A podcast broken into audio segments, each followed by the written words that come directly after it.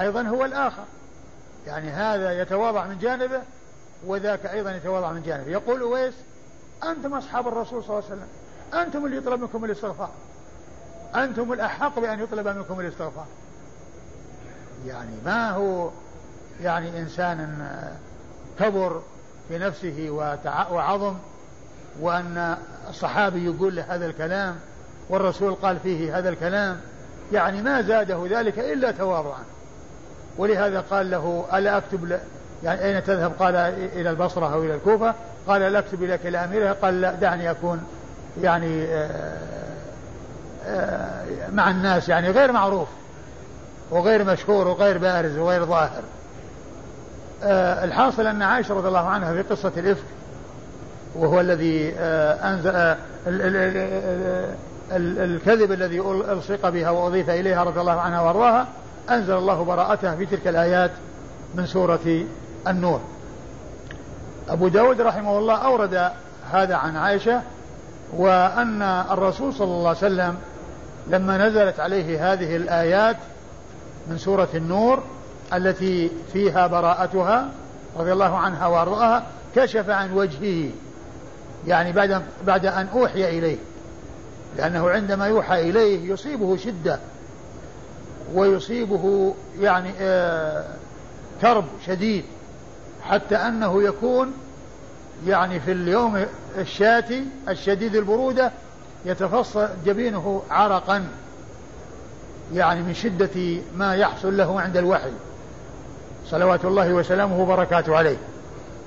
فكشف عن وجهه ثم قرأ ثم قال أعوذ بالسميع العليم من الشيطان الرجيم. إن الذين جاءوا بالإفك والمقصود من إرادة أبي داود رحمه الله لهذا الحديث أنه ما ذكر البسملة. ذكر الاستعاذة وما ذكر البسملة. قبل إن الذين جاءوا بالإفك عصبة منكم. لكن عدم إراد البسملة يعني لا يدل على أن هناك بسملة يعني في هذا المكان. لأن هذا ليس أول السورة. والبسملة حينما تكون في أول السور إلا في سورة براءة. وأما إن الذين جاءوا بالإفك عصبة منكم هذا في, في أثناء السورة وليس مطلعها لأن السورة هو سورة النور أولها سورة أنزلناها. وهذه بعد آيات يعني متعددة جاءت إن الذين جاءوا بالإفك. فإذا كون ما قال بسم الله الرحمن الرحيم ليس يعني آه، معنى ذلك أنه يعني ما لم لم لم يجهر بالبسملة أو لم يأتي بالبسملة. لأن هذا ليس مكان بسملة. ليس مكان بسملة. ولكنه مكان استعاذة. يعني القرآن الإنسان إذا قرأ القرآن وأراد يقرأ القرآن يستعيذ بالله من الشيطان الرجيم. يستعيذ بالله من الشيطان الرجيم. وإذا كان من أول السورة يستعيذ ويبسمل. يتعوذ ويبسمل. وإذا كان في أثنائها يتعوذ ويقرأ. فهنا الآيات من ليست من أول السورة. فلا يعني لا يظهر وجه يعني لإيراد الحديث تحت هذه الترجمة. ثم أيضا يعني ذكر الاستعاذة. قال عنه أبو داود إنه منكر. وذلك أن الذين رووا عن الزهري قصة الإفك وأحاديث الإفك وحديث الإفك وهم كثيرون ما ذكروا هذا الشيء الذي هو الاستعاذة. وإنما ذكروا أنه أتى بالآيات التي أنزلها الله تعالى عليه دون أن يسبقها استعاذة دون أن يسبقها استعاذة. و وقال أبو داود رحمه الله أنه يخشى أن يكون يعني ذلك من حميد الذي هو أحد رجال الإسناد وهو حميد الأعرج وهو لا بأس به وهي بمعنى صدوق وهو من رجال الكتب رجال الكتب الستة. وبعض أهل العلم قال إنه على على على موجب الاصطلاح فإن مخالفة الثقة لمن هو أوثق منه يقال له شاذ ولا يقال له منكر وإنما المنكر مخالفة الضعيف للثقة مخالفة الضعيف للثقة. وعلى هذا فيكون ذكر الاستعاذة في هذا الموضع يعني أنه من قبيل آه أن فيه مخالفة فمخالفة آه الثقة لمن هو أوثق منه تعتبر آه يعتبر شاذا لأن الشاذ هو مخالفة الثقة لمن هو أوثق منه والمنكر هو مخالفة الضعيف للثقة مخالفة الضعيف للثقة. وعلى كل إيراد الحديث تحت ترجمة من لم يرى الجهر بسم الله الرحمن الرحيم ليس بواضح لأنه ليس فيه يعني عدم الجهر بالبسملة لأن البسملة ليس هذا مكانها ليس هذا مكانا لها لأن بسم الله الرحمن الرحيم إنما تأتي في أوائل السور. نعم. قال حدثنا قطر بن نسير. قطن ابن نسير. نعم. إيش قال عنه؟ صدوق يخطئ أخرج له مسلم وأبو داود والترمذي. صدوق يخطئ أخرج له أبو داود والترمذي. مسلم وأبو داود. مسلم وأبو داود والترمذي. وإيش؟ والثاني عن؟ عن جعفر. عن جعفر وهو بن سليمان. وهو صدوق أخرجه البخاري في الأدب المفرد. وهو صدوق أخرج له البخاري. في الأدب المفرد ومسلم وأصحاب السنن الأربعة. ابن القيم في آه تهذيب السنن آه قال لعل الحمل يعني في ذلك على قطن الذي هو صدوق يخطئ وأن هذا يكون هو السبب يعني آه الذي يعني يكون فيه نكارة أو يكون يعني فيه تضعيف لأن لأن ذاك الذي هو حميد آه بن صفوان الأعرج الذي أشار إليه أبو داود قال إنه يعني آه يعتبر ما قدح فيه ولكنه قال الحافظ بن حجر لا بأس به يعني أنه حديثه معتمد وحديثه حجة وحديثه مقبول. ولكن ابن القيم قال لعل يعني واشار إلى أن الحمل على من دونه وهو جعفر بن سليمان أو قطن قطن بن بن نسير. نعم. عن حميد الأعرج المكي. عن حميد الأعرج المكي وهو لا بأس به أخرجه أصحاب الكتب. عن ابن شهاب. عن ابن شهاب محمد بن مسلم بن عبيد الله بن شهاب الزهري ثقة فقيه أخرج له أصحاب الكتب الستة. عن عروة. عن عروة ابن الزبير بن العوام ثقة فقيه أحد فقهاء المدينة السبعة في عصر التابعين وحديثه أخرجه أصحاب الكتب الستة. عن عائشة أم المؤمنين الصديقة بن الصديق رضي الله تعالى عنها وأرضاها وهي مكثرة من رواية حديث رسول الله صلى الله عليه وسلم وهي واحدة من سبعة أشخاص عرفوا بكثرة الحديث عن النبي صلى الله عليه وسلم في طبعة العوامة أيوة. قال بسم الله الرحمن الرحيم. أعوذ, بال... أعوذ بالسميع العليم من الشيطان الرجيم. بسم الله الرحمن الرحيم. إن الذين جاءوا بالإفك عصبة منكم. قال في الحاشية والبسملة من نسخة صاد فقط.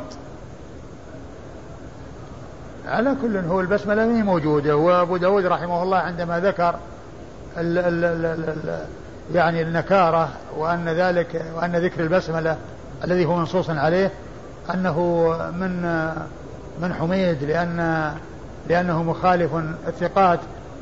آآ آآ ثم الذي يناسب الباب يناسب الباب كونها ما ذكرت. يعني ما ذكرت. ولكن ليس هذا مكانا لذكرها لأن هذا ليس أول السورة حتى يؤتى فيها ببسم الله الرحمن الرحيم التي هي قرآن. ما وجه المخالفة؟ بين يعني يقول وأخاف أن يكون أمر الاستعاذة من كلام حميد. لأنهم ما ذكروا الاستعاذة. طيب ما يقال زيادة ثقة؟ يعني إيش المخالف؟ في تخا يعني إيش المخالفة أن, أن أولئك يعني كلهم ما ذكروا الاستعاذة وهذا ذكر الاستعاذة. لكن ابن القيم رحمه الله قال إن الأمر إن الحمل أو إن الخطأ يمكن أن يكون من قطن الذي هو صدوق يخطئ. فلعل هذا من خطئه الذي هو ذكر ذكر الاستعاذة. ولا يقال زيادة ثقة. لا ما يقال زيادة ثقة لأنه الآن يعني كما هو معلوم في الإسناد فيه يعني من هو متصف بالخطأ. قال رحمه الله تعالى باب من جهر بها. قال أخبرنا عمرو بن عون قال أخبرنا هشيم عن عوف عن يزيد الفارسي أنه قال سمعت ابن عباس رضي الله عنهما قال قلت لعثمان, لعثمان بن عفان رضي الله عنه ما حملكم أن عمدتم إلى براءة وهي من المئين وإلى الأنفال وهي من المثاني فجعلت فجعلتموهما في السبع الطوال ولم تكتبوا بينهما سطر بسم الله الرحمن الرحيم قال عثمان كان النبي صلى الله عليه وآله وسلم مما تنزل عليه الآيات فيدعو بعض من كان يكتب له ويقول له ضع هذه الآية في السورة التي يذكر فيها كذا وكذا. وتنزل عليه الآية والآيتان أو وتنزل عليه الآية والآيتان فيقول مثل ذلك وكانت الأنفال من أول ما أنزل عليه بالمدينة وكانت براءة من آخر ما نزل من القرآن وكانت قصته وكانت قصتها شبيهة بقصتها. فظننت أنها منها فمن هناك وضعته وضعتهما في السبع الطوال ولم أكتب بينهما سطر. بسم الله الرحمن الرحيم. ثم أورد أبو داود رحمه الله هذه الترجمة وهي من جهر بها. يعني ما يدل على الجهر ببسم الله الرحمن الرحيم. أورد حديث عثمان بن عفان رضي الله عنه. من هو الذي سأله؟ ابن عباس. نعم. حديث ابن عباس أنه سأل عثمان رضي الله تعالى عنه أنه قال ما حملكم على أن عمدتم وجعلتم آآ آآ الأنفال وهي من المثاني والتوبة وهي من وبراءة وهي من المئين و وهذه من أول ما نزل في المدينة وهذه من آخر ما نزل وجعلتم ولم تكتبوا بينهما سطر بسم الله الرحمن الرحيم. فعثمان رضي الله عنه قال إن الرسول صلى الله عليه وسلم كان تنزل عليه الآية والآيتان فيقول ضعوهما في في في في السورة التي يذكر فيها كذا. في السورة؟ نعم في ضعوا هذه الآية في السورة التي يذكر نعم. فيها. في السورة التي يذكر فيها كذا. يعني يذكر فيها مثلا يذكر فيها البقرة أو يذكر فيها كذا. يعني الشيء الذي اشتهرت به السورة. وكان وكانت آه، سورة التوبة وسورة براءة يعني آه، بينهما تشابه وتماثل ولم يبين ولم يذكر النبي صلى الله عليه وسلم أو يأتي أو أو يأتي عنه أو لم يأمرهم بأن يكتبوا سطر بسم الله الرحمن الرحيم قبل سورة براءة ومن أجل ذلك جمعوا بينهما ولم يفصلوا بينهما بسطر بسم الله الرحمن الرحيم. ولهذا بعض العلماء قال إن إن السورتين هي بمثابة السورة الواحدة ولهذا اعتبروهما جميعا يعني آه هي سابعة السبع الطوال. سابعة السبع الطوال السورتان الاثنتان ومنهم من قال الأم ومنهم من قال آه، آه، آه، السابعة السابعة هي براءة والأنفال ليست من الطوال. ومنهم من قال إن الأنفال هي السابعة ومنهم من قال إن مجموع السورتين هو آه الذي يكون به يعني العدد الذي هو السبع الطوال فبين عثمان رضي الله عنه وأرضاه آه الذي جعله لم يكتب سطر بسم الله الرحمن الرحيم أن النبي صلى الله عليه وسلم ما جاء عنه أنه قال بسم الله الرحمن الرحيم قبل براءة. ومن أهل العلم من يقول بأن آه سورة براءة لما نزلت بالسيف والبسملة فيها رحمة أنها ما ذكرت فيها يعني آه، آه، من أهل العلم من قال هذا. والذي جاء عن عثمان هو هذا. ولكن الإسناد في هذا الحديث يعني فيه يعني ضعف من جهة يزيد الفارسي الذي هو مقبول. نعم. قال أخبرنا ثم المثاني والمئين. المئين يعني التي تبلغ آياتها فوق المئة يعني بالمئات. مئة فأكثر هذه قال له مئين. والمثاني قيل هي التي دون ذلك. المثاني هي التي دون ذلك. ولهذا سورة الأنفال لا تصل إلى مئة أو لا تبلغ المئة. لكن بمجموع السورتين تكون مئين. وسورة التوبة وحدها هي من المئين. نعم. قال أخبرنا عمرو بن عون. عمرو بن عون هو ثقة نعم. أخرج له. أصحاب الكتب. ثقة أخرج له أصحاب الكتب الستة. عن هشيم. هشيم عن هشيم بن بشير الواسطي وهو ثقة أخرج له أصحاب الكتب الستة. عن عوف.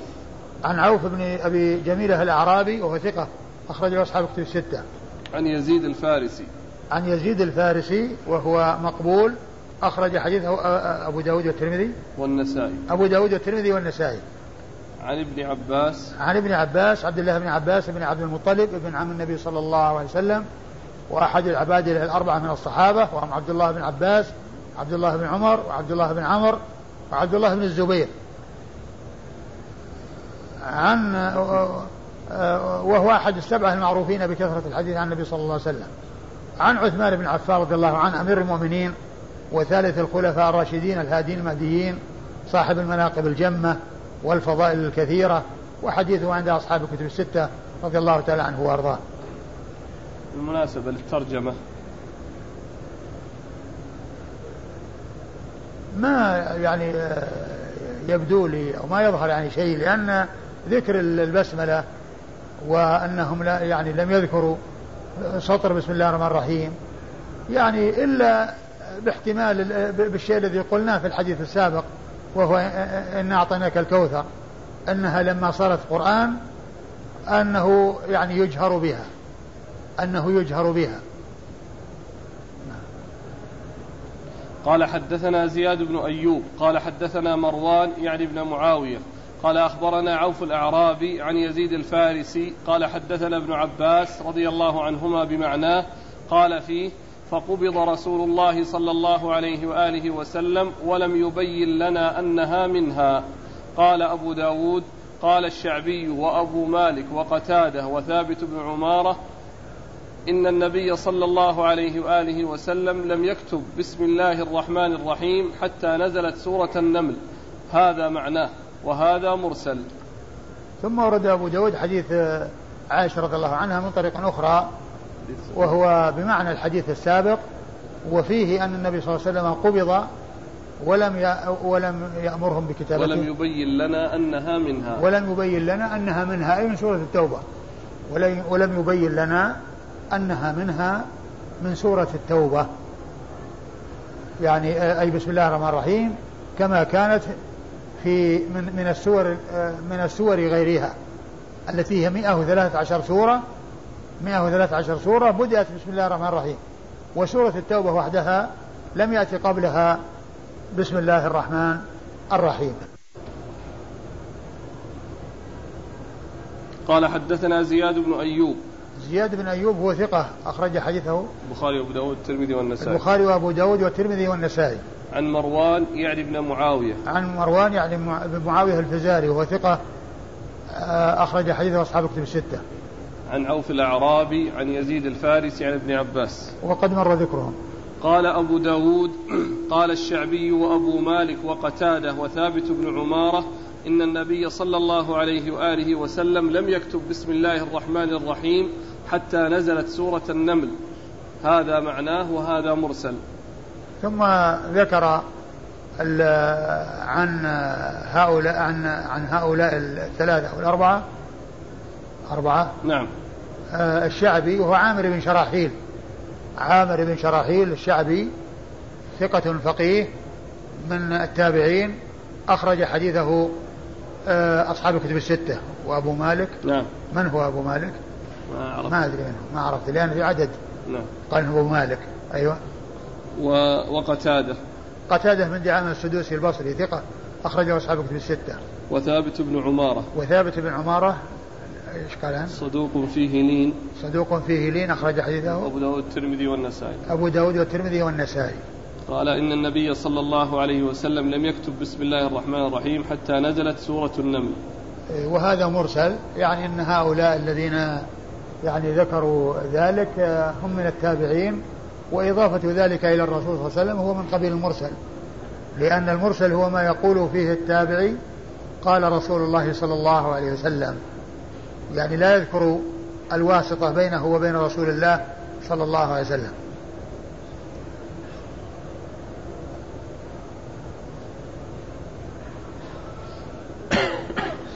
قال حدثنا قتيبة بن سعيد وأحمد بن محمد المروزي وابن السرح قالوا حدثنا سفيان عن عمرو عن سعيد بن جبير قال قد قال قتيبة فيه عن ابن عباس رضي الله عنهما أنه قال كان النبي صلى الله عليه وآله وسلم لا يعرف فصل السورة حتى تنزل عليه بسم الله الرحمن الرحيم وهذا لفظ ابن السرح. ثم أورد أبو داود رحمه الله حديث ابن عباس. نعم. حديث ابن عباس أن النبي صلى الله عليه وسلم كان لا يعرف فصل السورة حتى تنزل عليه بسم الله الرحمن الرحيم. وهذا يدل على أن السورة هي من القرآن. لأن قوله حتى تنزل عليه بسم الله الرحمن الرحيم. يعني معناها أنها قرآن. وهو يدل على أن أنها يعني آه، آية آه، يفصل بها بين السور. يفصل بها بين السور. ليست ليست من السورة. ولهذا لا تعد من الآيات. ولا يأتي ذكرها في عدد الآيات وإنما يعد من ورائها. إلا سورة الفاتحة فإنها عدت في المصحف. وقد عرفنا أن القول الصحيح أنها آية ليست من الفاتحة ولا من غيرها. وذلك أن النبي صلى الله عليه وسلم كما جاء في الحديث الصحيح ذكر في الحديث ذكر الحديث القدسي وقال قال الله عز وجل قسمت الصلاة بين عبدي بيني وبين عبدي نصفين. فإذا قال الحمد لله رب العالمين. ما قال فإذا قال بسم الله الرحمن الرحيم. فإذا قال بسم الله الرحمن الرحيم. فهذا يبين أنها آية مستقلة يعني ليست من الفاتحة ولا من غيرها وأنه يفصل بينها.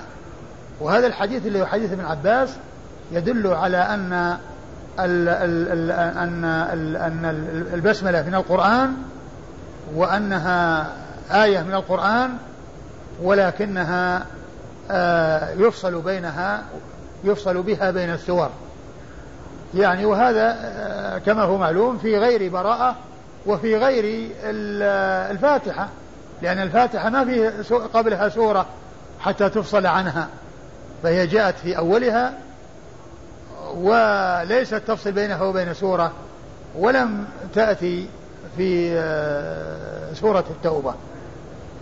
نعم. قال حدثنا قتيبة بن سعيد. قتيبة بن سعيد بن جميل ابن طريف البغلاني ثقة أخرج له أصحاب كتب الستة. وأحمد بن محمد المروزي. وأحمد بن محمد المروزي وهو ثقة أخرج حديثه أبو داود. وابن السرح. وابن السرح وأحمد بن عمرو بن السرح المصري وهو ثقة أخرج له مسلم وأبو داود والنسائي بن ماجه. مسلم وأبو داود والنسائي بن ماجه.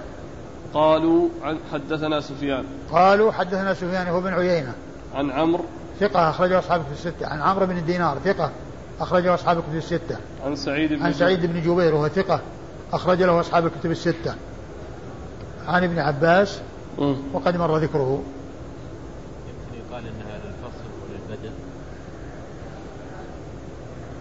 للفصل وللبدء البدء؟ الذين بدء الفصل. فصل بين السورة والسورة وللبدء هي ليست من السورة أقول هي ليست من السورة ولكن يفصل بينها ومن ومن المعلوم أن الإنسان إذا إذا بدأ بالسورة يبدأ بالبسملة. يبدأ بالبسملة لكنها ليست من السورة ولهذا لا يعدونها من الآيات. الآيات يبدأ عدها من وراء البسملة. إلا في الفاتحة فقد عدت كما في المصحف الذي بأيدينا. قال رحمه الله تعالى باب تخفيف الصلاة للأمر يحدث.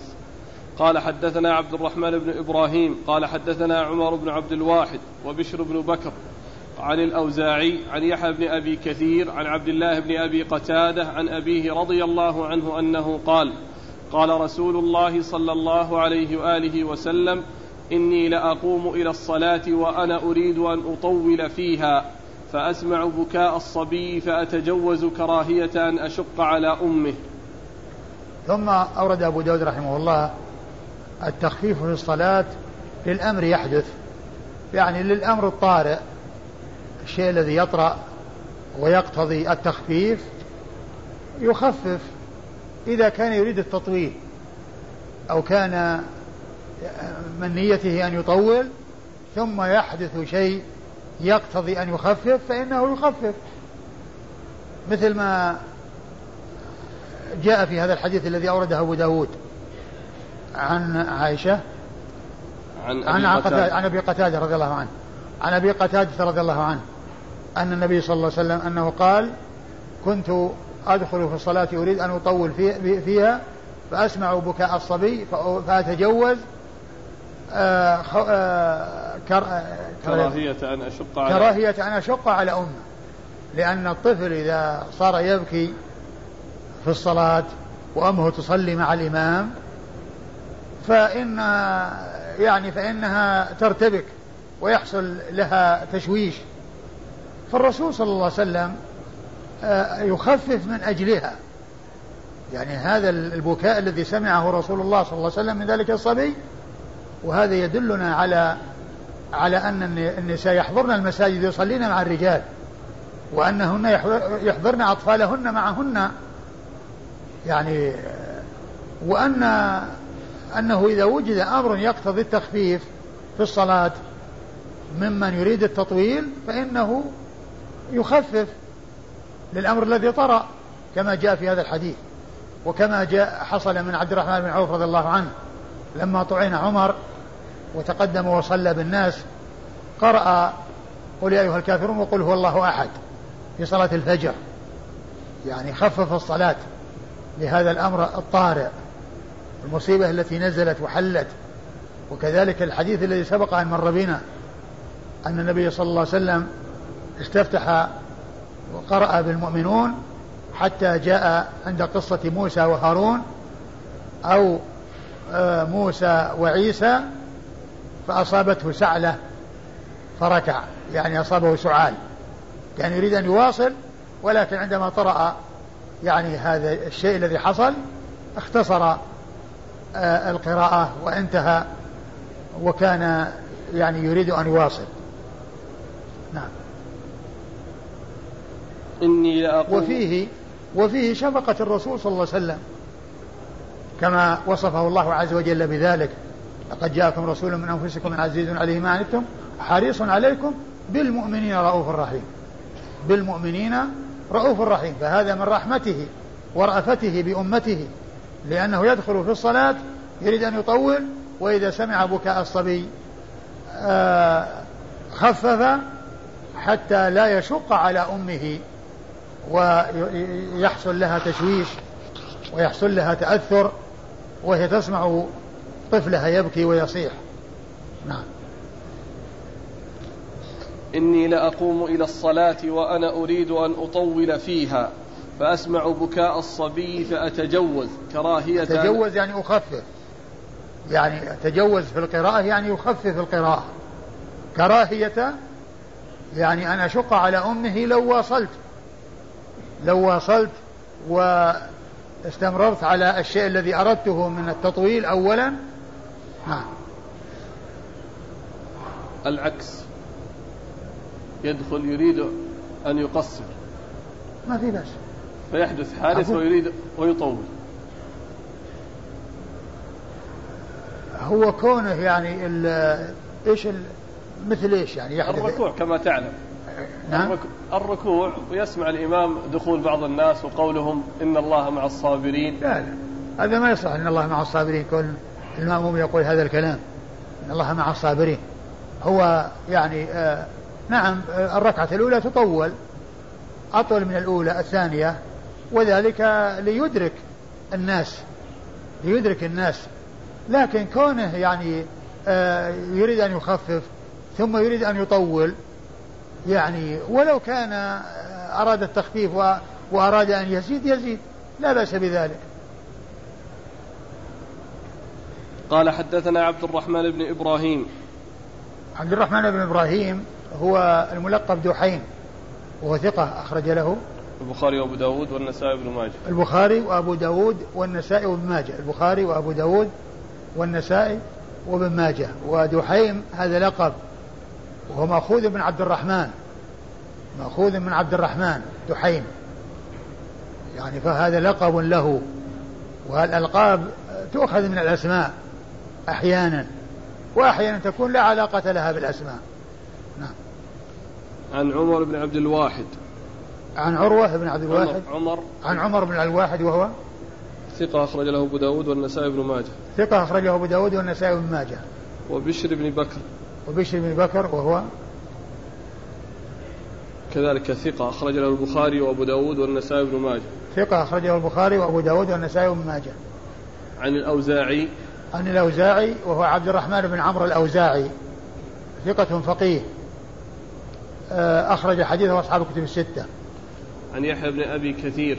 يحيى بن أبي كثير اليمامي. وهو ثقة أخرج له أصحاب الكتب الستة.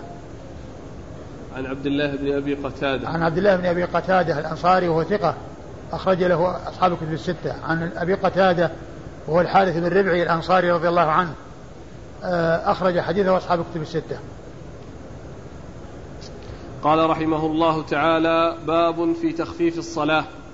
قال حدثنا أحمد بن حنبل قال حدثنا سفيان عن عمرو أن أنه سمعه من جابر رضي الله عنه قال كان معاذ رضي الله عنه يصلي مع النبي صلى الله عليه وسلم ثم يرجع فيؤمنا قال مرة ثم يرجع فيصلي بقومه فأخر النبي صلى الله عليه وآله وسلم ليلة الصلاة وقال مرة العشاء فصلى معاذ مع النبي صلى الله عليه وآله وسلم ثم جاء يؤم قومه فقرأ البقرة فاعتزل رجل من القوم فصلى فقيل نافقت يا فلان. فقال ما نافقت؟ فأتى رسول الله صلى الله عليه وآله وسلم فقال إن معاذا يصلي معك ثم يرجع فيؤمنا يا رسول الله وإنا نحن أصحاب نواضح ونعمل بأيدينا وإنه جاء يوم جاء يؤمنا فقرأ بسورة البقرة فقال يا معاذ أفتان أنت؟ أفتان أنت؟ اقرأ بكذا اقرأ بكذا. قال أبو الزبير بسبح اسم رب بسبح اسم ربك الأعلى والليل إذا والليل إذا يغشى. بسبح اسم بسبح اسم ربك الأعلى والليل إذا يغشى. فذكر فذكرنا لعمر فقال أراه قد ذكره. فقال أراه قد إيه. ذكره. نعم. ثم أورد أبو داود رحمه الله التخفيف في الصلاة. يعني أن الإنسان الذي هو إمام للناس يخفف الصلاة. و ومن المعلوم أن الإنسان يراعي أحوال المأمومين. فإذا ف ف فإذا صلى لنفسه يطول ما شاء وإذا صلى بالناس يخفف. لكنه يعني آه، آه، الصلوات يعني كما هو معلوم جاءت السنة عن رسول الله صلى الله عليه وسلم في بيان التفاوت بينها في القراءة وأن صلاة الفجر تطول فيها القراءة وصلاة العشاء تخفف فيها القراءة والحديث إنما جاء في صلاة العشاء و أورد أبو داود رحمه الله حديث جابر بن عبد الله أن معاذا كان يصلي مع النبي صلى الله عليه وسلم ثم يرجع إلى قومه فيصلي بهم تلك الصلاة. أي أنه يصلي مفترضا مع رسول الله صلى الله عليه وسلم ويصلي بهم متنفلة وهم مفترضون وهو دال على صحة صلاة المفترض خلف المتنفل. صلاة المفترض خلف خلف المتنفل. ومثل ذلك العكس المتنفل خلف المفترض. المتنفل خلف المفترض. ومما يدل على ذلك قصة آه، الرجلين اللذين كان في مسجد الخيف وكان الرسول صلى الله عليه وسلم يصلي بالناس الفجر ولما انصرف وإذا رجلان جالسان فدعا بهما فأتي بهما ترتعد فرائصهما من الخوف والذعر. فقال ما لكما لم تصليا؟ قال صلينا في رحالنا يعني في منازلهم في منى. فقال إذا صليتما في رحالكما وأتيتما والإمام لم يصلي فصليا معه تكن لكما نافلة. فهذا فيه أن المفترض أن المتنفل يصلي خلف المفترض. المصلي المتنفل يصلي خلف المفترض يعني عكس قصة معاذ. عكس قصة معاذ. وكان معاذ رضي الله عنه في مرة من المرات جاء رجل ودخل معه في الصلاة وأطال معاذ الصلاة صلاة العشاء.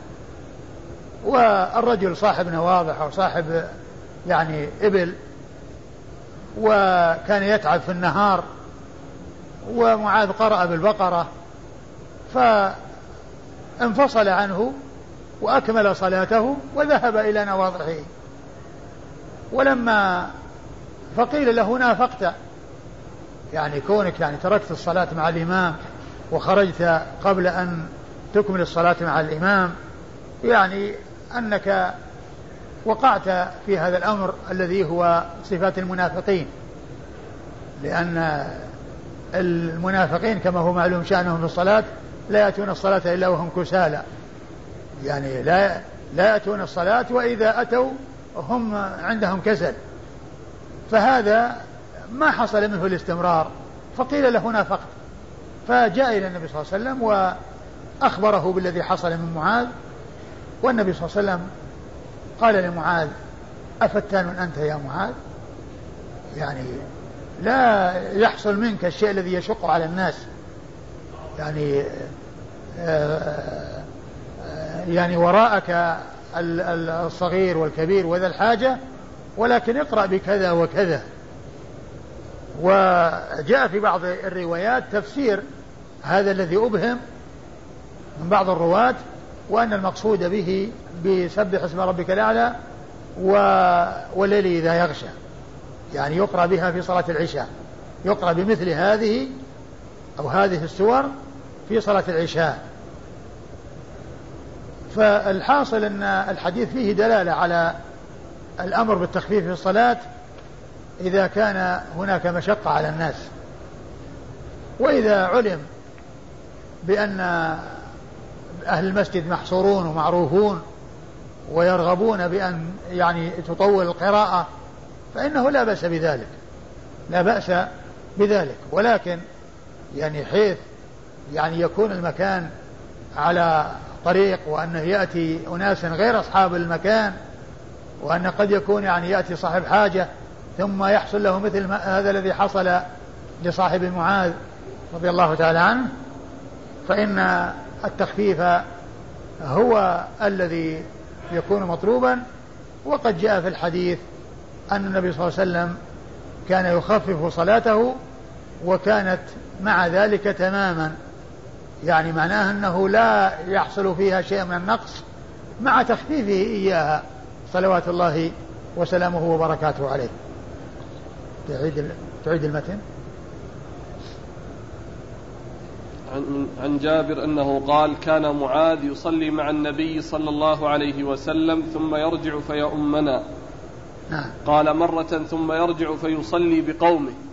فأخر النبي صلى الله عليه وآله وسلم ليلة الصلاة. ولا تنافي بين يعني آه، يؤمنا أو قومه لأنه من قومه. نعم.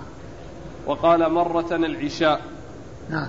فصلى معاذ مع النبي صلى الله عليه وآله وسلم ثم جاء يؤم قومه فقرأ البقرة فاعتزل رجل من القوم فصلى. وهذا يدل على أن الإنسان إذا حصل له أمر يقتضي خروجه من الصلاة ويضطره إلى ذلك فله أن ينفصل عن الإمام ويكمل الصلاة. إذا حصل التطويل. والله تعالى أعلم وصلى الله وسلم وبارك على عبده ورسوله نبينا محمد وعلى آله وأصحابه أجمعين. بسم الله الرحمن الرحيم. الحمد لله رب العالمين والصلاة والسلام على عبد الله ورسوله نبينا محمد وعلى آله وصحبه أجمعين. أما بعد قال الإمام أبو داود السجستاني يرحمه الله تعالى باب في تخفيف الصلاة.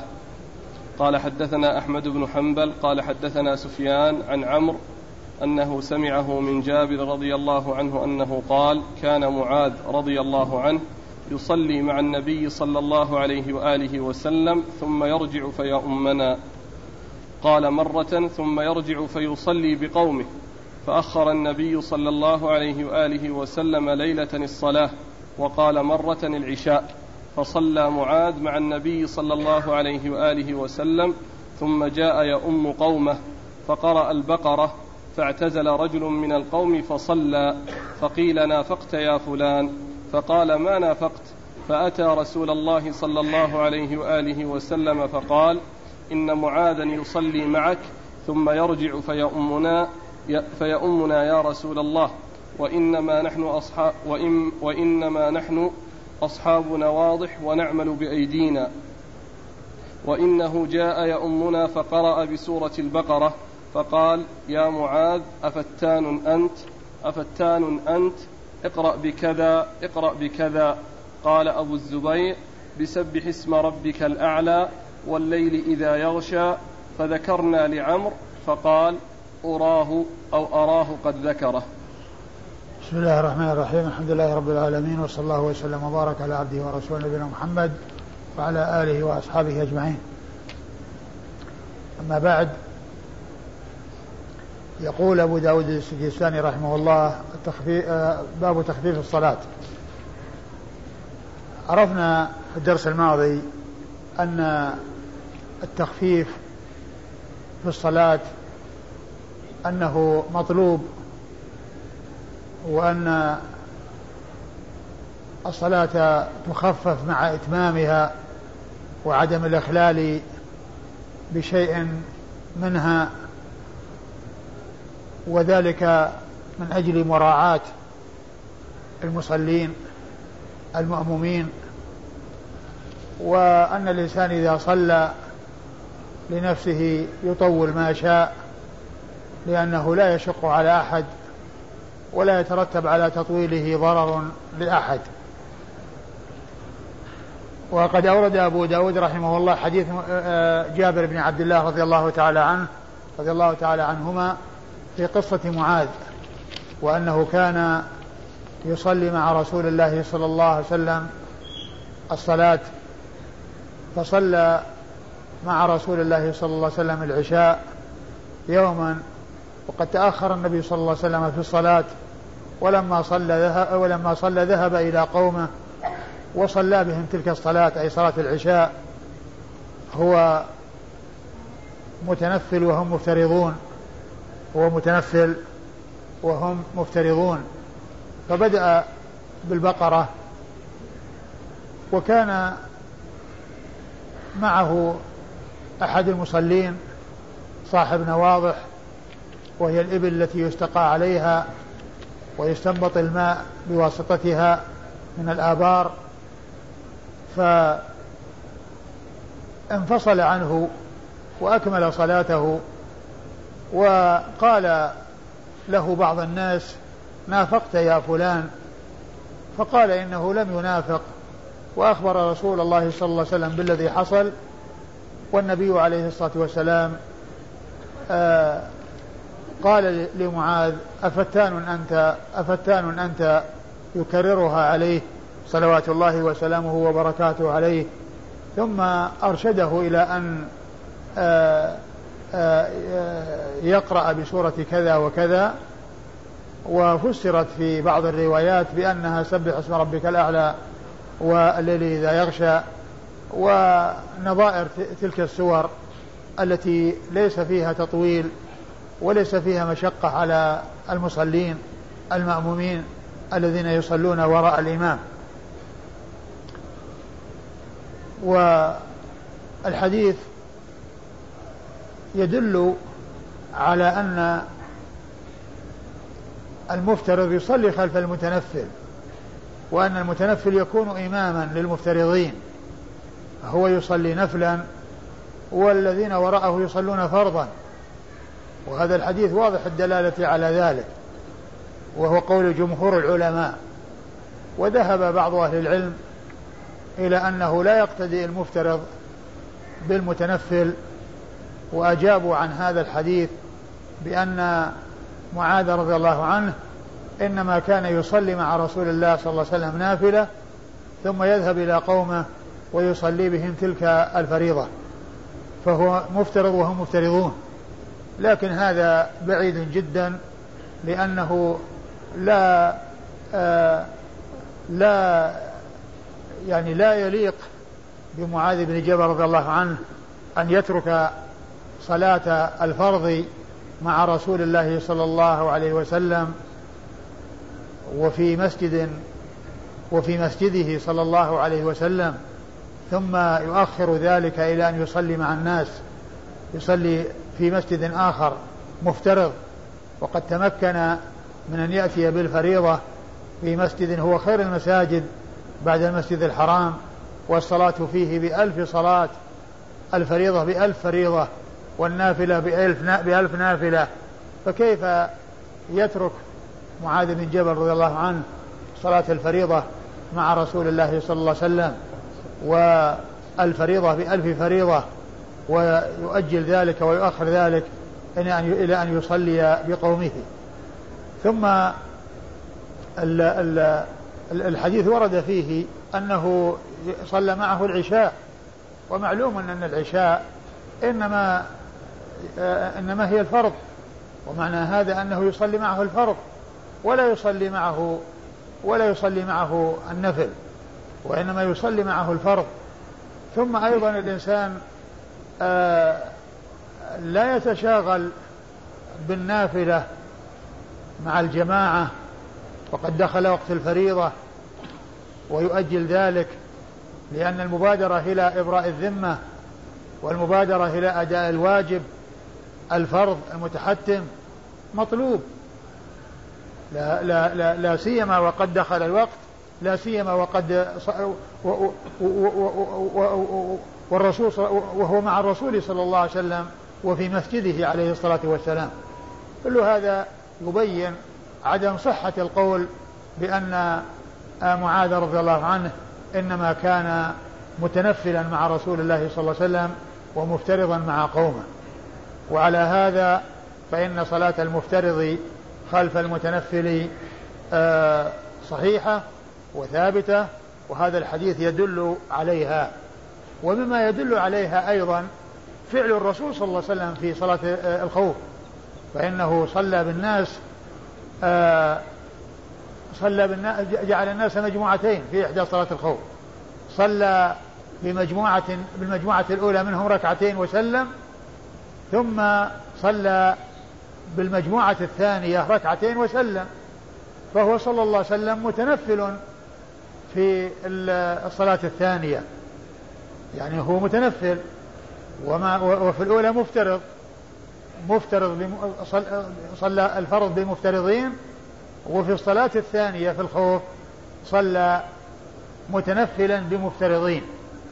فالذي جاء في حديث معاذ رضي الله عنه هذا هو مثل الذي جاء في حديث صلاة الخوف من إمامته عليه الصلاة والسلام للمجموعة الثانية آه، هو متنفل وهم مفترضون.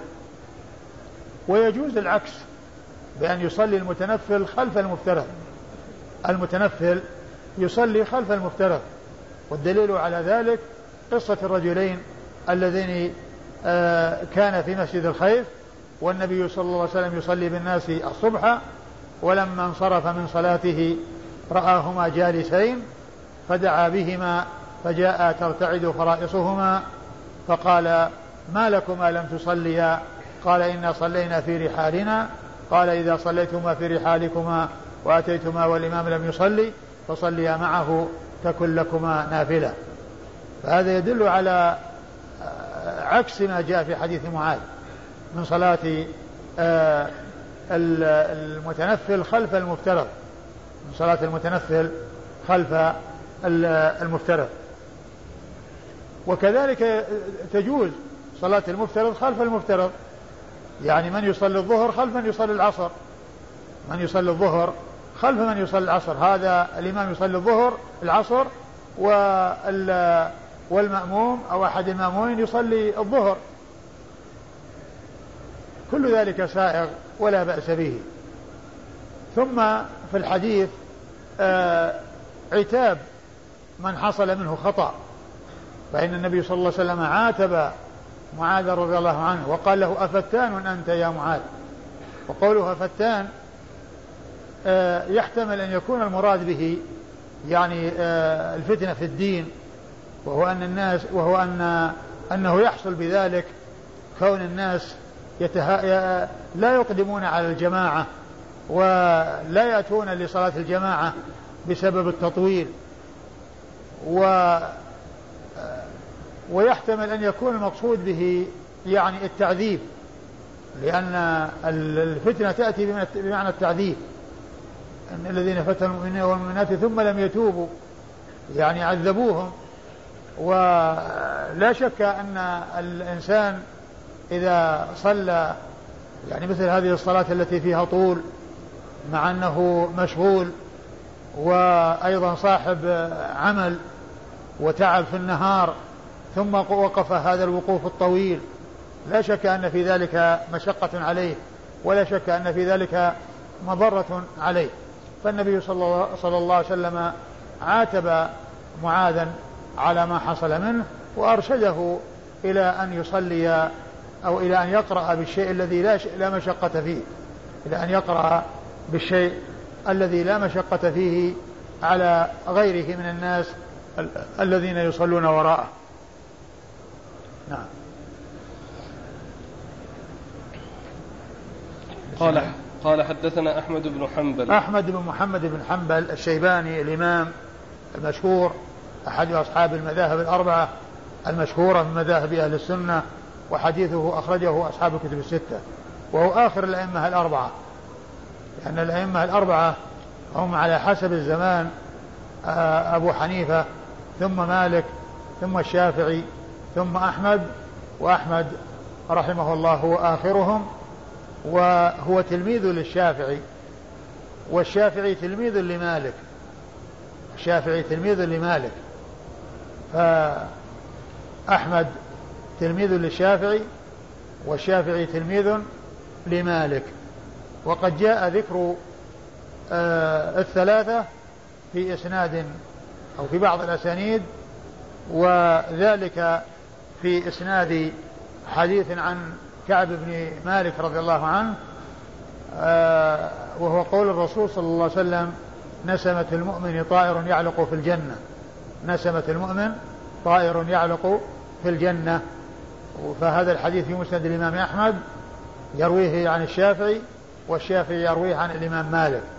فقد ذكره ابن كثير في تفسيره عند قول الله عز وجل ولا تحسبن الذين قتلوا في سبيل الله أمواتا بل أحياء عند ربهم يرزقون.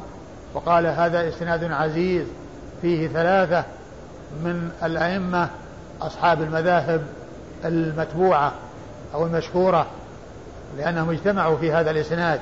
يروي آه هذا عن هذا وهذا عن هذا.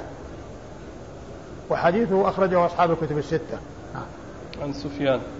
عن سفيان هو بن عيينة المكي وهو ثقة أخرج له أصحاب الكتب الستة. عن عمرو. عن عمرو وهو بن دينار المكي وهو ثقة أخرج له أصحاب الكتب الستة. عن جابر, عن جابر بن عبد الله الأنصاري رضي الله عنه صاحب رسول الله صلى الله عليه وسلم رضي الله عنهما صاحب رسول الله صلى الله عليه وسلم وهو أحد السبعة المعروفين بكثرة الحديث عن النبي صلى الله عليه وسلم. وهذا الإسناد من الأسانيد العالية عند أبي داود وهو من أعلى الأسانيد عند أبي داود الذي هو الرباعي. فإن بين أبي داود وبين رسول الله صلى الله عليه وسلم أربعة أشخاص وهم آآ آه، آآ آه، الإمام أحمد وسفيان بن عيينة وعمرو بن دينار وجابر بن عبد الله الأنصاري رضي الله عنهما. قوله فقرأ البقرة فاعتزل رجل من القوم فصلى. نعم قرأ البقرة فاعتزل رجل من القوم فصلى. يعني الذي يظهر أنه اعتزل يعني انفصل عنهم وأتم صلاته ولم يستأنفها وإنما الصلاة يعني دخوله فيها صحيح ولكن الذي الشيء الجديد هو التطويل الذي منعه من الاستمرار. فانفصل عن الإمام عن الإمام وأتم صلاته وخرج لنواضحه. يعني كون يعني متى يجوز للمأموم أن ينوي الانفراد؟ إذا كان يلحقه مشقة بالمواصلة إذا طرأ عليه شيء يعني آآ آآ آآ إذا طرأ عليه شيء يعني آه، يتطلب أن يخرج من الصلاة كهذه الصورة أو هذه الحالة التي يلحقه فيه مشقة آه، فإنه ينفصل ويكمل صلاته لمفرده. الانفصال بالنية يعني مو بالانفصال كما قوله فاعتزل رجل من القوم فصلى. أي نعم اعتزل يعني هو في صلاته الصلاة بنى عليها يعني بنى على ما سبق ولكن انتقل من كونه مأموما إلى كونه منفردا فبعض صلاته هو مأموم. أول صلاته مأموم وآخر صل... آخر صلاته منفرد. باقي في مكان. نعم في مكان. لا يجوز أنها ما بقي في مكانه. يجوز انه تاخر وترك الصف. لأنه يعني بقاءه كونه يصلي في وسط الصف يعني ما وكلمة اعتزل يفيد أنه يعني تنحى. نعم.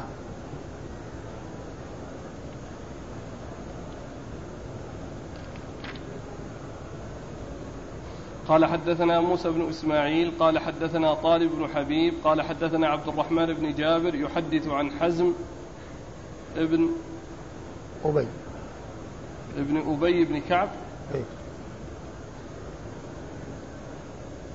يحدث عن حزم ابن أبي كعب ابن ابن أبي كعب هو ابن أبي كعب ولا ابن أبي بن كعب؟ هذا أظن اللي وجدته في التقريب وفي التحفه وشو؟ ابن أبي ابن أبي كعب. حزم بن أبي كعب. نعم. واللي موجود إيش هو الآن؟ حزم بن كيف؟ حزم بن أبي كعب. إيه. اللي هنا. هو مكتوب أو عندنا فيه ابن. أبي. مضبوط عندنا أبي بن كعب. فيه ابن. إيه. إيه. ما أدري وجدتم شيء خلاف هذا؟ على أنه يعني ليس آه، ابن لأبي بن كعب.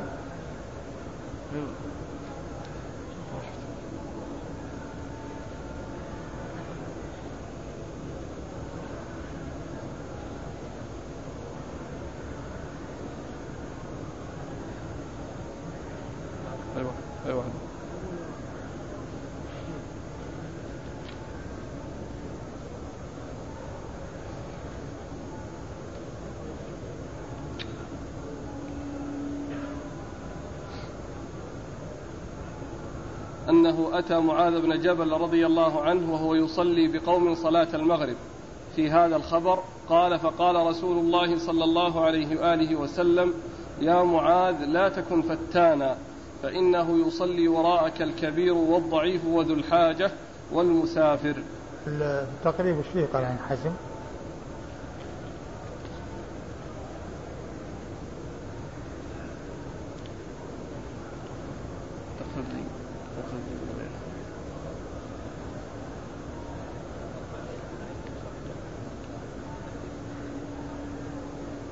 يقول الأخ نص عليه العيني أيوه في شرح سنن أبي داود أيوه إيش قال؟ والمزي في تهذيب الكمال ما أدري قال. قالوا؟ ماذا قال يا شيخ؟ يقول الشيخ وش قال؟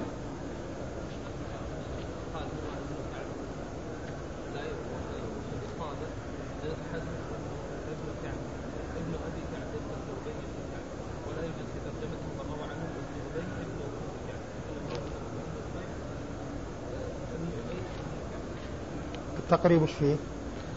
هذا المنهل العذب المورو- المورود آه. يقول وحزم بن أبي كعب الأنصاري السلمي الصحابي روى عنه عبد الرحمن بن جابر روى له أبو داود هذا الحديث وقال في, في التقريب صحابي قليل الحديث وذكره ابن حبان في الصحابة ثم غفل عن قصة معاذ فذكره في التابعين وفي بعض النسخ حزم ابن أبي بن كعب بضم الهمزة وفتح الموحدة وتشديد التحتانية آه. وهو تصحيف من الناسخ آه. والصواب حزم بن أبي كعب حزم بن أبي كعب والتقريب إيش فيه؟ ابن أبي كعب ولا ابن أبي بن كعب؟ لا بس فيه ابن حزم بن أبي كعب الأنصاري ابن السلمي أبي كعب. نعم. مش ابن أبي بن كعب. لا إيه أنا أقول اذا هو ابن أبي كعب وليس ابن أبي بن كعب. يعني فتكون ابن زايده كما قال من التصحيف. لأن يعني فيه زيادة. ابن أبي كعب ابن أبي بن كعب. يصير فيها زيادة ابن.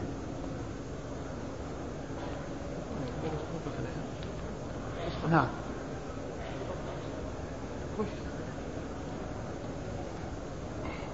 نعيد الحديث عن حزم بن أبي كعب أن رضي الله عنه أنه أتى معاذ بن جبل رضي الله عنه وهو يصلي بقوم صلاة المغرب في هذا الخبر. قال فقال رسول الله صلى الله عليه وآله وسلم يا معاذ لا تكن فتانا فإنه يصلي وراءك الكبير والضعيف وذو الحاجة والمسافر. ثم أورد أبو داود رحمه الله حديث جابر رضي الله عنه من طريق أخرى وقال في هذا الخبر وفي يعني الخبر يعني ال- الذي هو خبر قصة معاذ وصلاته مع الرسول صلى الله عليه وسلم ثم ذهابه إلى قومه والصلاة بهم. وهنا قال صلاة المغرب. وفي ال- الأول قال صلاة العشاء. قال صلاة العشاء. فيحتمل أن تكون يعني ال- ال- المغرب يعني إن كان آه، يعني أن تكون إما أن تكون قصتين يعني مرة كان فيها المغرب ومرة فيها العشاء أو أنها قصة واحدة ولكن الصواب فيها العشاء وليس ال- المغرب. والرسول صلى الله عليه وسلم قال له لا تفتن الناس إيش في الآخر. يا معاذ لا تكن فتانا. يا معاذ لا تكن فتانا. لا تكن فتانا يعني بأن تطول وتشق على الناس فيترتب على ذلك الحصول حصول هذا الذي حصل من ذلك الذي صلى وراءك. أيوة إيش بعده؟ فإنه يصلي وراءك الكبير والضعيف وذو الحاجة والمسافر. فإنه يصلي وراءك الكبير والضعيف. نعم. وذو الحاجة نعم. فإنه يصلي وراءك الكبير يعني الشيخ الكبير الذي يشق عليه طول القيام وكذلك الضعيف الذي هو ضعيف الجسد سواء كان الضعف يعني بأصل الخلقة بأن يكون آه يعني آه فيه ضعف. في خلقته أو أن يكون بسبب مرض وجاء في بعض الروايات الضعيف والسقيم فيكون الضعيف هو الذي ضعيف في أصل الخلقة والسقيم الذي أصابه مرض أو الذي فيه سقم وهو المرض وضعفه يكون بسبب المرض. والمسافر يعني المقصود به ال ال كونه يعني يكون مشغولا في سفره أو مرتبطا في سفره فيشق عليه الصلاة مع هذا التطويل الذي يحصل. والإسناد تكلم فيه من جهة أن عبد الرحمن بن جابر قيل إنه لم يدرك حزم ابن أبي كعب. لم يدرك حزم ابن أبي كعب. ولكن ما جاء في قضية فتان وكذلك ما جاء في قصة الكبير والضعيف وذا الحاجة. كل ذلك جاء في أحاديث أخرى. وأما ما وأما ذكر المسافر فإنه جاء في هذا الحديث. ذكر المسافر جاء في هذا الحديث الذي فيه ضعف. ولهذا الألباني قال إنه منكر بذكر المسافر. نعم. وذكر صلاة المغرب. وصلاة المغرب ذكر صلاة المغرب أيضا كذلك. يعني فيه فيه نكارة لكن فيه احتمال أن يكون يعني الذي قاله بعض العلم أن تكون قصة أخرى. قال لكنها يبدو أنه بعيد لأنها يعني لا يتكرر. لأن معاذ رضي الله عنه إذا حصل له يعني من رسول الله صلى الله عليه وسلم في صلاة العشاء يعني مثل هذا التنبيه ثم لا يعود إلى إلى أن يحصل ذلك مرة ثانية فيكون الانفصال مرتين. فالذي يبدو أن, أن كما جاء في الحديث الصحيح أنها صلاة العشاء وأن هذه يمكن أن تكون يعني إما أن يراد بها العشاء أو أنها يصير فيها فيها نكارة. قال حدثنا موسى بن إسماعيل. موسى بن إسماعيل التبوذكي البصري ثقة أخرج له أصحاب الكتب الستة. عن طالب بن حبيب. عن طالب بن حبيب وهو صدوق يهم. نعم. أخرج له أبو داود. نعم. أخرج له أبو داود وحده. عن عبد الرحمن بن جابر. عن عبد الرحمن بن جابر وهو ثقة أخرج له أصحاب الكتب الستة. عن حزم بن أبي كعب. عن حزم بن أبي كعب وهو صحابي قليل الحديث أخرج له أبو داود. أخرج له أبو داود وحده. عن معاذ عن. إيش قال فيه؟ عن أنه أتى معاذ بن جبل وهو يصلي بقوم صلاة المغرب يعني معناه أنه هو هو هو صاحب الحديث نعم لأنه صحابي قليل الحديث وهذا من حديثه نعم لكن آه، في هذا الخبر فقال أنه, أنه أتى معاذ إيش؟ ابن جبل وهو يصلي بقوم أيوة. صلاة المغرب أيوة في هذا الخبر فقال قال فقال رسول الله صلى الله عليه وسلم يا معاذ لا تكن فتانا. فقال الرسول صلى الله عليه وسلم نعم. يا معاذ. لا تكن فتانا. يعني معناه إنه هو الذي يعني روى هذا الذي هو حزم. نعم. قال حدثنا عثمان بن أبي شيبة قال حدثنا حسين بن علي عن زائدة عن سليمان عن أبي صالح عن بعض أصحاب النبي صلى الله عليه وآله وسلم أنه قال قال النبي صلى الله عليه وآله وسلم لرجل كيف تقول في الصلاة؟ قال أتشهد وأقول اللهم إني أسألك الجنة وأعوذ بك من النار أما إني لا أحسن دندنتك ولا دندنة معاذ؟ فقال النبي صلى الله عليه وآله وسلم حول حولها ندندن. ثم ورد أبو داود رحمه الله حديث حديث بعض أصحاب رسول الله صلى الله عليه وسلم. بعض أصحاب رسول رجل مبهم يعني غير معين ومن المعلوم أن الجهالة في الصحابة لا تؤثر لأنهم عدول ويكفي الواحد منهم شرفا وفضلا أن يقال إنه صاحب رسول الله صلى الله عليه وسلم وهذا إنما هو خاص بالصحابة بخلاف غيرهم فإنه يحتاج إلى معرفته والجهالة تؤثر فيه وأما الصحابة رضي الله عنهم وأرضاهم فالمجهول فيهم في حكم المعلوم لأن له لأنه حصل لهم هذا الشرف وذلك بثناء الله عليهم وثناء رسوله صلوات الله وسلامه وبركاته عليه. آه إيش إيش قال؟ عن بعض أصحاب النبي صلى الله عليه وسلم أنه قال قال النبي صلى الله عليه وسلم لرجل كيف تقول في الصلاة؟ أن النبي صلى الله عليه وسلم قال لرجل كيف تقول في الصلاة؟ يعني في الدعاء يعني كيف تدعو في صلاتك؟ قال إني أسأل الله الجنة وأعوذ به من النار أما إني لا أحسن دندنك دندنتك ولا دندنة معاذ. قال عليه الصلاة والسلام حولها ندندن يعني أنه لا يحسن تلك الأدعية الكثيرة التي كان يدعو بها رسول الله صلى الله عليه وسلم والتي كان يعني يرى رسول الله صلى الله عليه وسلم يعني آه، يدعو بها أي يعني يحصل منه الدعاء دون أن يسمع الصوت وكذلك ما يحصل من معاذ كونه يعني آه، يحصل منه الدعاء دون أن يسمع له صوت وهذا هو الدندنة. يعني أنه يسأل الله الجنة بعد التشهد ويتعوذ بالله من النار. فالنبي صلى الله عليه وسلم قال حولها ندان يعني هذا هذه الدعوة التي تدعو بها وهي الحصول حصول الجنة والسلامة من النار. آه، كل الأدعية كلها آه، تدور حول هذه الغاية وحول هذه النتيجة وهي الوصول إلى الجنة والسلامة من النار. ولعله آه، ذكر معاذ يعني في هذا الحديث وفي هذا الترجمة على اعتبار أنه آه، كان يؤمهم وأنه كان يعني إمامهم وحيث كان يصلي مع النبي صلى الله عليه وسلم ويأتي ويصلي بهم تلك آه، الصلاة. نعم. فوجه إدخاله تحت الترجمة تخفيف الصلاة تابع للحديث الأول.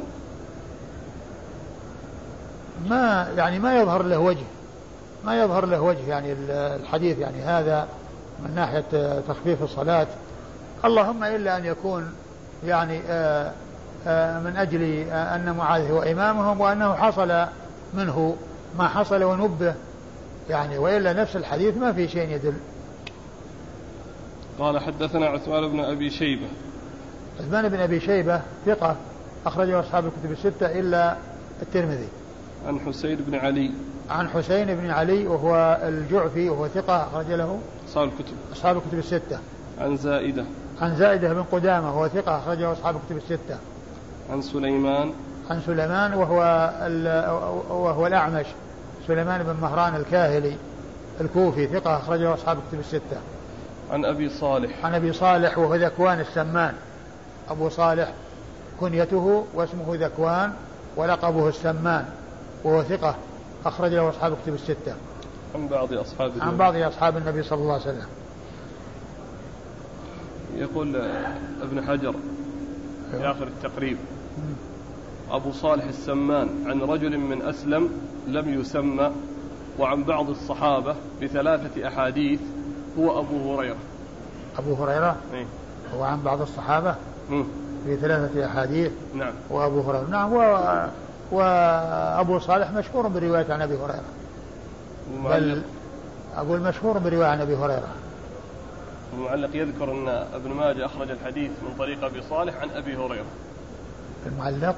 أي المحشي على النسخة. أيوة. يقول أخرجه ابن ماجه من حديث أبي صالح عن أبي هريرة. إيه أي نعم هذا أبو هريرة أكثر عنه أبو صالح. بل أنه يقال أن من من أصح الأسانيد أبو الزناد عن لا ذاك أبو الزناد عن الأعرج عن أبي هريرة عن أبو صالح. نعم.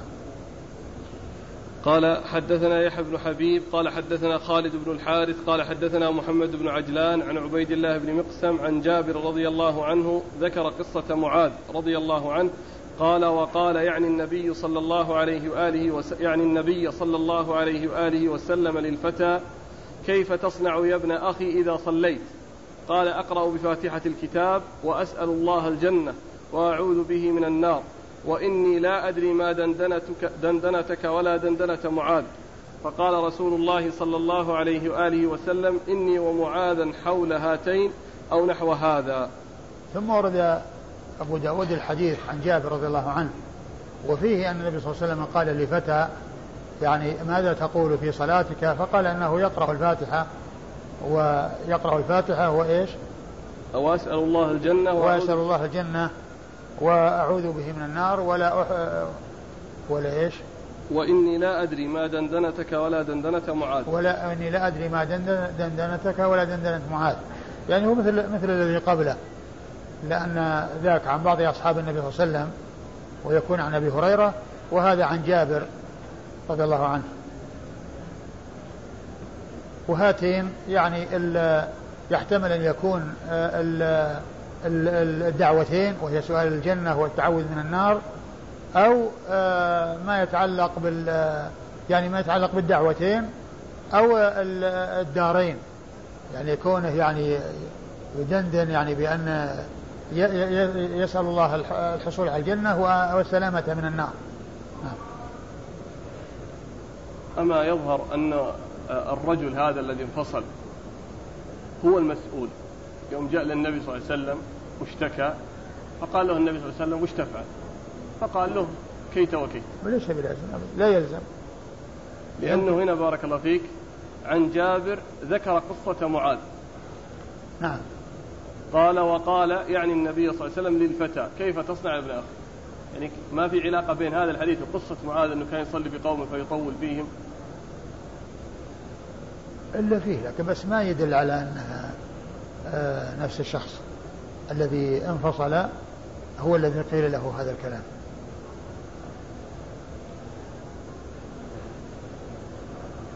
قال حدثنا يحيى بن حبيب. يحيى بن حبيب بن عربي ثقة أخرج له مسلم وأصحاب السنن. عن خالد بن الحارث. عن خالد بن الحارث البصري ثقة أخرج له أصحاب الكتب الستة. عن محمد بن عجلان. محمد بن عجلان المدني وهو صدوق. أخرج له البخاري تعليقا ومسلم وأصحاب السنن عن عبيد الله بن مقسم. عن عبيد الله بن مقسم وهو ثقة أخرج له. أصحاب الكتب إلا الترمذي. أخرج له أصحاب الكتب الستة إلا الترمذي. عن جابر. عن جابر بن عبد الله رضي الله عنهما وقد مر ذكره.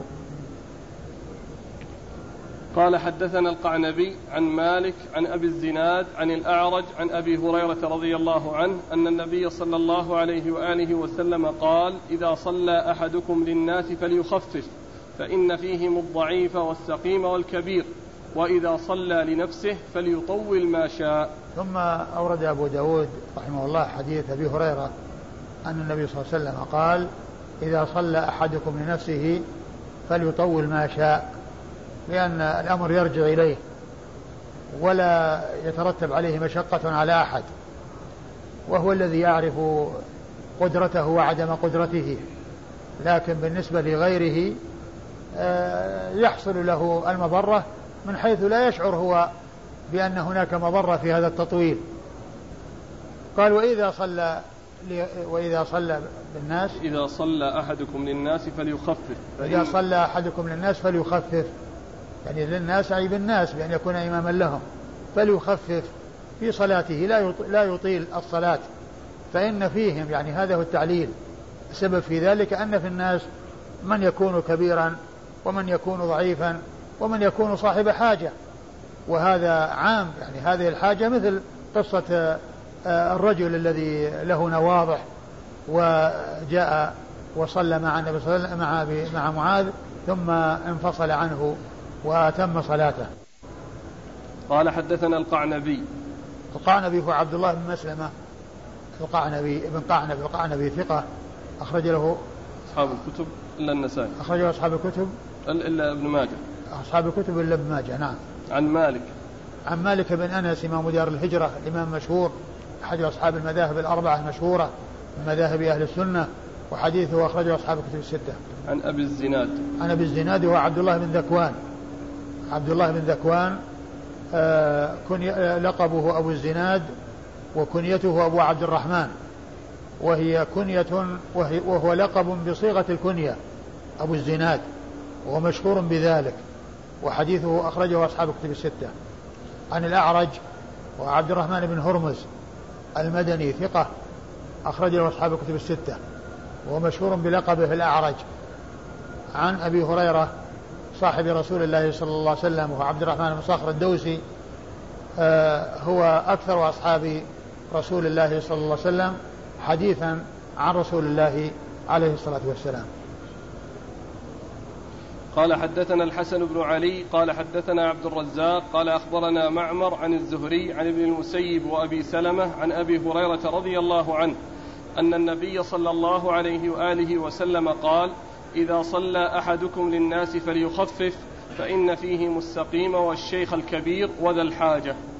ثم أورد أبو داود رحمه الله الحديث من طريق أخرى وهو مثل الذي قبله إلا أنه قال فإن فيهم السقيم يعني الذي به مرض وبه سقم والكبير والشيخ الكبير. والشيخ الكبير وذا الحاجة. نعم.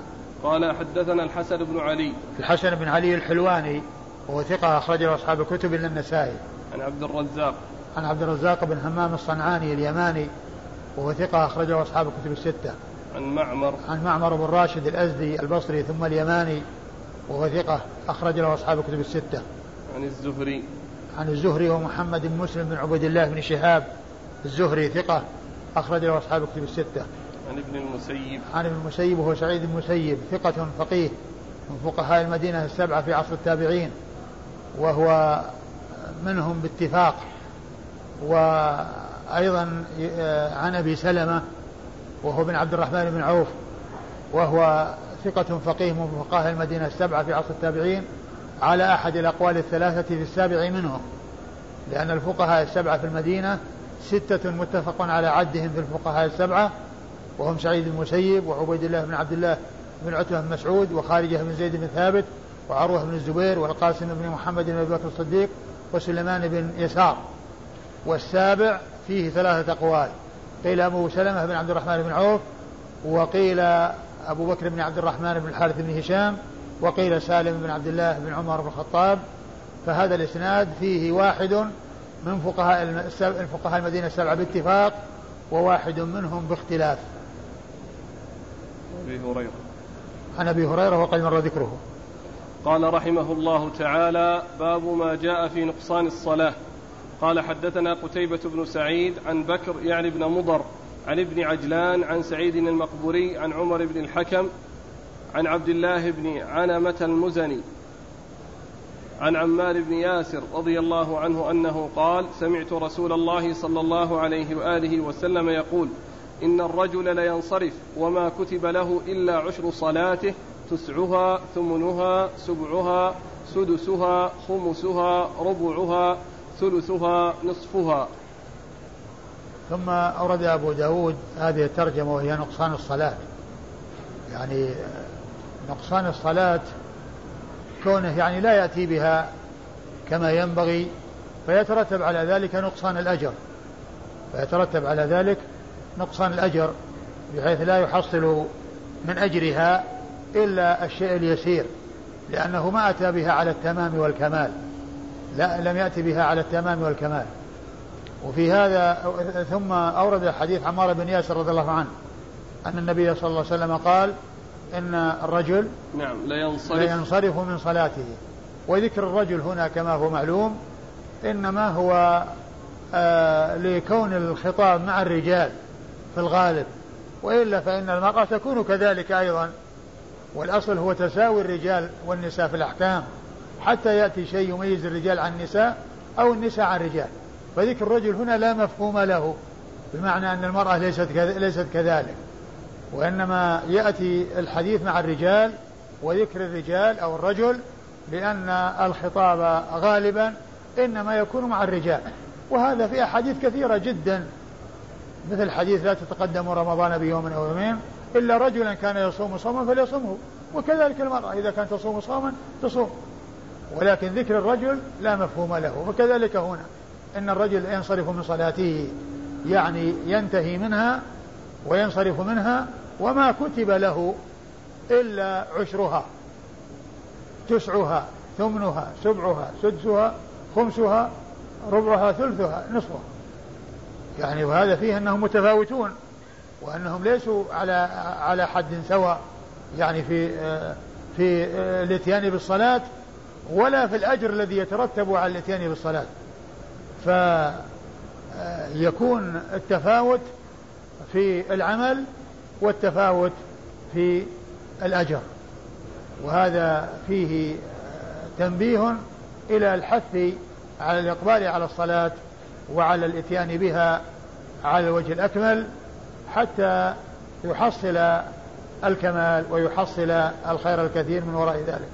بل إنه قد جاء في بعض الأحاديث ما يدل على أن الإنسان لا يكتب له شيء منها. وذلك في الذي فيه أنه لا, لا تقبل صلاته. من أتى من أتى كاهنا فصدقه ما يقول. من أتى من أتى كاهنا آه لم تقبل له صلاة أربعين يوما. عرافا أو كاهن لم تقبل له صلاة أربعين يوما يعني معناها أنه لا يحصل أجرها كله. ذهب عليه. حرم أجرها بسبب هذا الذنب الذي اقترفه. فهو يصلي الصلاة ويأتي بها بأركانها وواجباتها وما هو مطلوب منها ولكن لا أجر له فيها. حيل بينه وبين أجرها. حرم أجرها.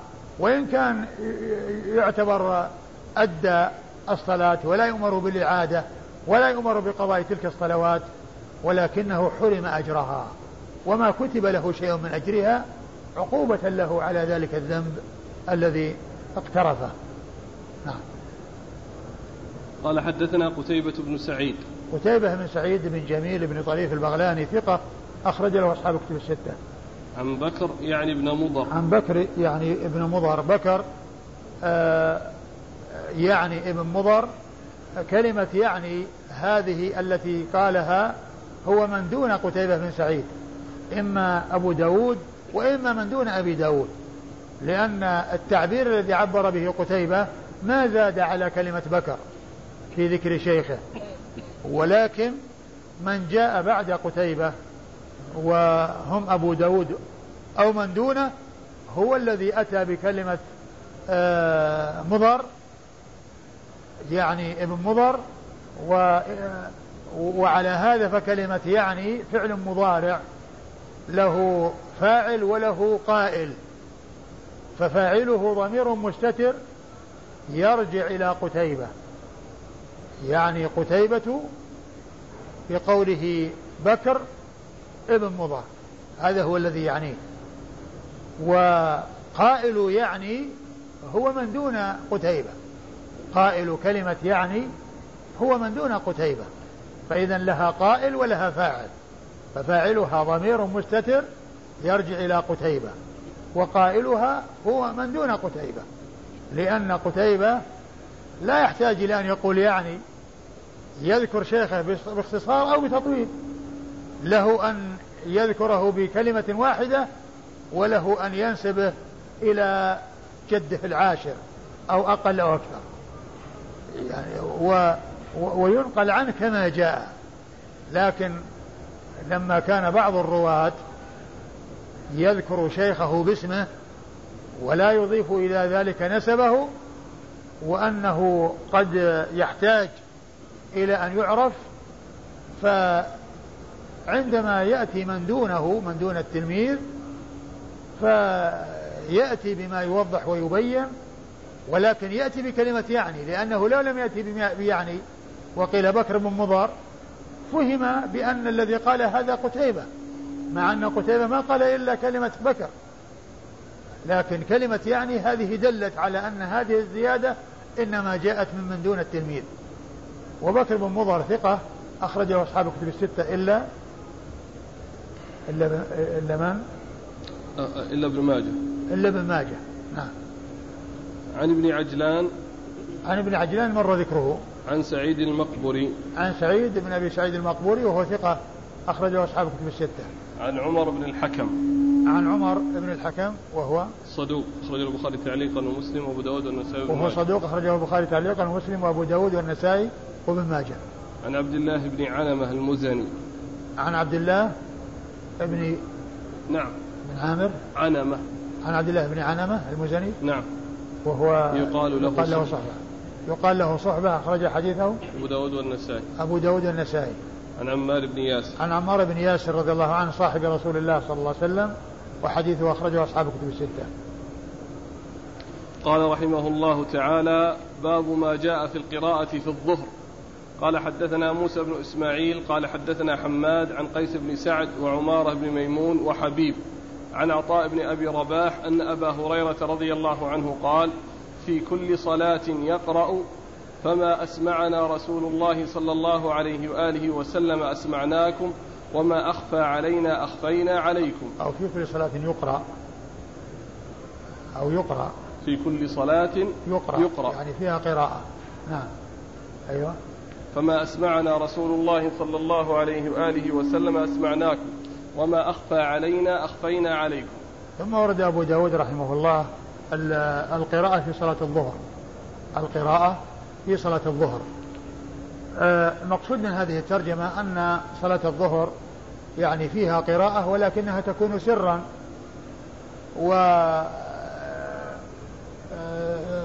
يأتي في هذه الترجمة عدة أحاديث فيها ما يدل على القراءة من رسول الله صلى الله عليه وسلم وأنه يقرأ فيها غير الفاتحة ويدل ويستدل على ذلك بعدة أمور ستأتي في هذه الأحاديث التي أوردها أبو داود رحمه الله تحت هذه الترجمة. وقد أورد أولا حديث آه، من؟ أبي هريرة. حديث أبي هريرة رضي الله عنه أنه قال في كل صلاة يقرأ في كل صلاة يقرأ. يعني فيها قراءة. فما فما أسمعنا رسول الله صلى الله عليه وسلم أسمعناكم. وما أخفى علينا أخفى وما أخفى علينا أخفيناه عليكم. يعني معناه ما سمعناه يجهر به فنحن نسمعكم إياه ونخبركم به. وما أخفاه يعني أسره فإننا نخفيه عليكم يعني نسر به. يعني معناها أن الصلاة يكون فيها جهر وفيها إسرار ونحن نؤدي كما أخذنا من رسول الله صلى الله عليه وسلم. فما أسر به أسرنا به وما جهر به جهرنا به. وعلى هذا فمحل الشاهد من إيراد الحديث قوله في كل صلاة يقرأ. يعني ما فيها قراءة ويدخل في ذلك صلاة الظهر. وكذلك في قوله وما أخفاه علينا أخفيناه عليكم يعني الذي هو الإسراء. يعني منافي قراءة ولكن قد أسر بها قد أسر بها لم يجهر بها. وصلاة النهار هي سرية إلا هي سرية إلا الجمعة فإنه يجهر فيها بالقراءة يجهر فيها بالقراءة. وما عدا ذلك فإنه يسر بها الظهر والعصر. وأما صلاة الليل أو الصلوات بالليل فإنه يجهر بها. نعم. قال حدثنا موسى بن إسماعيل. موسى بن إسماعيل مر ذكره. عن حماد. عن حماد هو بن سلمة. حماد بن سلمة بن دي حماد بن سلمة ابن دينار وهو ثقة. أخرج له أصحاب الكتب الستة أخرجه البخاري تعليقا ومسلم وأصحاب السنن الأربعة. وحماد غير منسوب. لكن إذا جاء آه، موسى بن إسماعيل يعني تلميذه يروي عنه وجاء غير منسوب حماد لأنه يحتمل ابن زيد ويحتمل ابن سلمة. ولكن حيث جاء التلميذ الذي يروي عنه موسى بن إسماعيل فهو حماد بن سلمة. حماد بن سلمة. وهو ثقة نعم.